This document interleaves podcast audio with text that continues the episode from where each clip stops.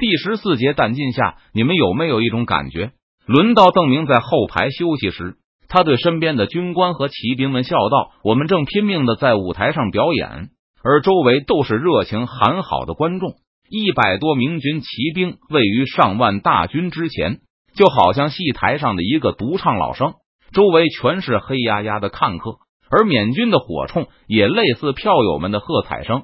随着明军每一次卖力的表演，就会轰然大作一次。”左都督说的不错。骑兵们哄笑起来，便是身经百战，周围有百倍于己的敌人环伺，也难免有些紧张。与直截了当的冲上去相比，对强敌的进行反复的佯攻，更加考验战士的神经。邓明开完这句玩笑后，他自己的心情都为之放松了一些。我们再翻几个筋斗，撵人就该看腻了吧？张义前也爽朗的大笑起来。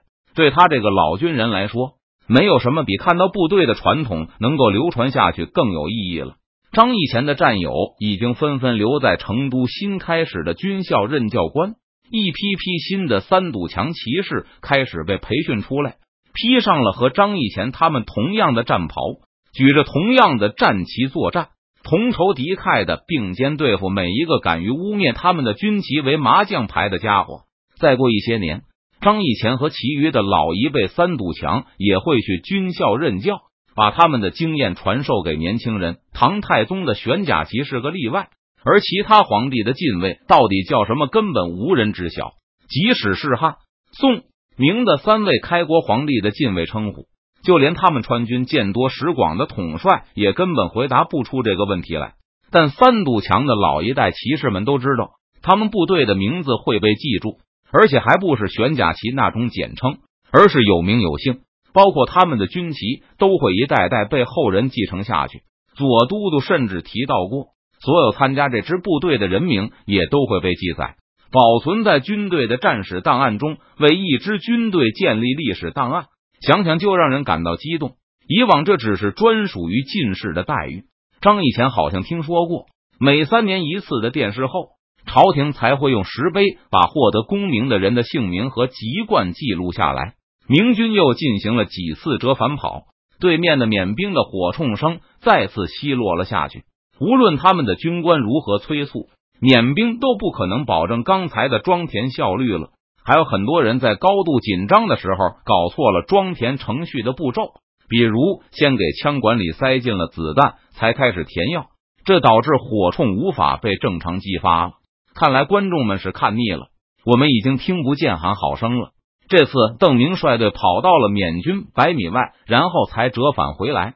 他没有下令第二排发起佯攻，而是开始布置真正的突击的任务。他们要看真功夫，而不是装模作样的花拳绣腿了。知道了，明军官兵纷纷高喊起来：“一定让缅人满意而归！”刚才那次佯攻的时候，缅人的火力好像连最开始都不如了。明军士兵也已经开始对这种折返跑感到厌倦，不愿意继续消耗坐骑的体力。在最近的几次佯攻中，明军士兵有不少人连装腔作势的呐喊声都开始喊得有气无力，排成双列，全体冲锋。下达完命令后，邓明就再次回到了前排正中的位置。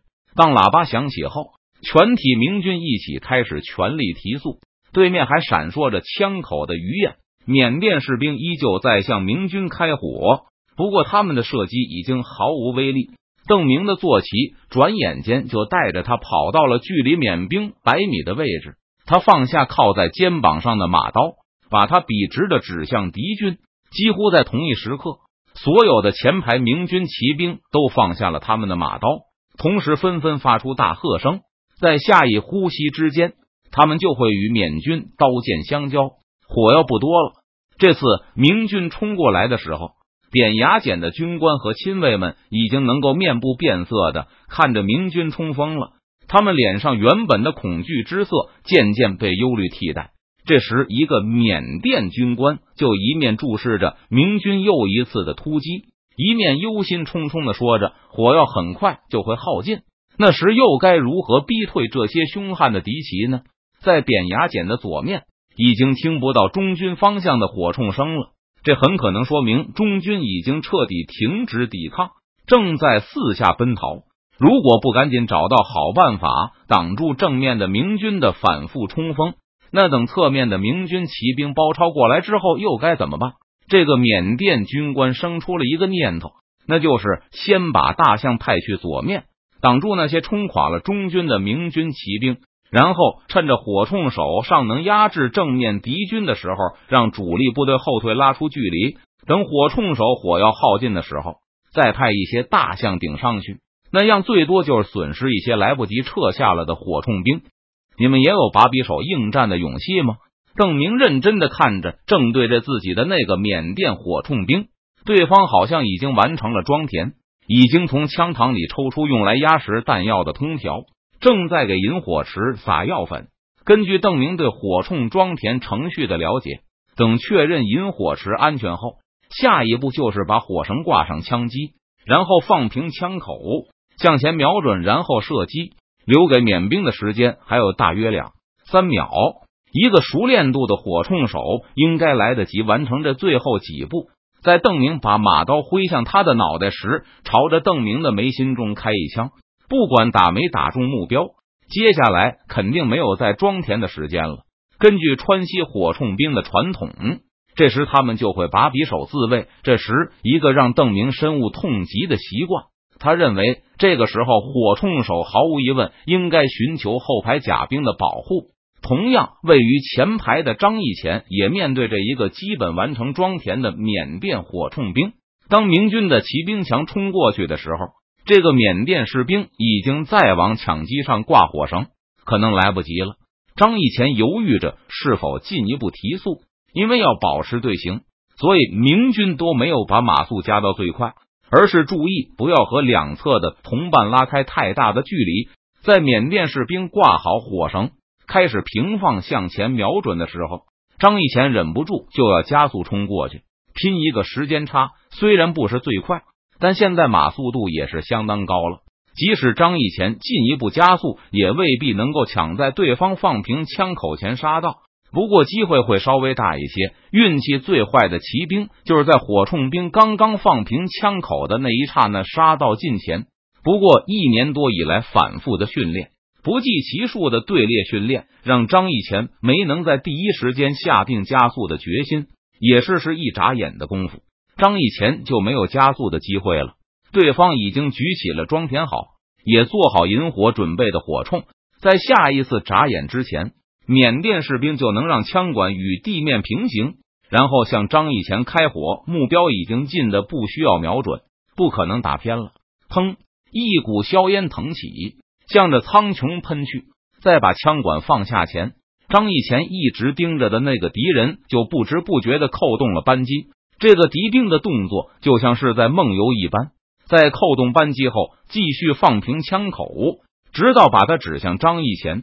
保持这个姿态足足有一秒，又徒劳的扣动了一次扳机，然如梦初醒般的扔下了火铳，转身向背后的军阵中挤去。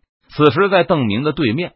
他看到那个即将装填完毕的敌兵，也突然愣住了，夹着火绳的手指一动不动的搁在枪机上，然后突然把装填了一半的火铳朝天一扔，把后背和后脑勺露出给邓明看。他甚至没有把火铳向我脸上掷过来。邓明心里闪过这个念头，不过即使如此，他还是被对方扔出来的火铳击中，从半空落下的火铳差点砸在邓明的头盔上。他微微一偏头，那根火铳撞在他的肩胛上，向地面翻滚而落。在扁牙简的身边，那个担忧火药即将耗尽的军官话说了一半，就大张着嘴巴停止了发声，舌头还吐在外面，忘记了收回去。整排的明军骑兵从淡淡的硝烟白雾中冲过来，就像是一堵城墙全速撞了过来。看到密不透风的明军骑兵墙已经扑到了眼前。那些正在装填的火铳手全都停止了动作，个别已经装填好的火铳手，大部分二话不说扔下武器就后退，剩下的差不多也都放了空枪，然后一起后退。前方整整三四排的士兵看到明骑兵冲到眼前时，整齐的集体转身，就好像有一群看不见的隐身人附在这些士兵的耳边轻语，给他们同时下达了命令一般。小心！仓促转身的缅甸士兵互相推搡，不知道有多少人在这一刻被同伴绊倒，跌倒在地，压在那个同伴身上，然后绊倒了更多全副武装的战友，被他们重重的压向地面。一个眼疾手快的军官扑向扁牙简，抱着统帅一咕噜滚向旗杆旁的一辆战车下。趴下后，扁牙简还感到一阵阵天旋地转，好像好没有停止滚动。而在这时，他的头顶上响起呼啸之声，两个明军骑士先后从他的头顶的车上越过。过了片刻，扁牙简才回过神来，推了那个舍身保护他的军官一把，发现那个人露在外面的大腿被踩断，人已经昏死了过去。扁牙简从车底下挣扎着坐起，他的旗杆已经折倒在地，四面八方都是痛苦的呻吟和惊惶的呼声。被躲避的缅兵踩死踏伤的人，要比被明军践踏的还要多得多。他们又来了！扁牙简听到了一声凄厉的尖叫，一个缅甸士兵指着远处的明军骑墙，他们已经完成了掉头整队，又开始向这个方向加速。周围的人群轰的一声炸响，士兵都争先恐后的向他们认为好像更安全的侧面逃去。被绊倒的士兵手足并用。在同伴的咒骂和尖叫声中继续逃亡。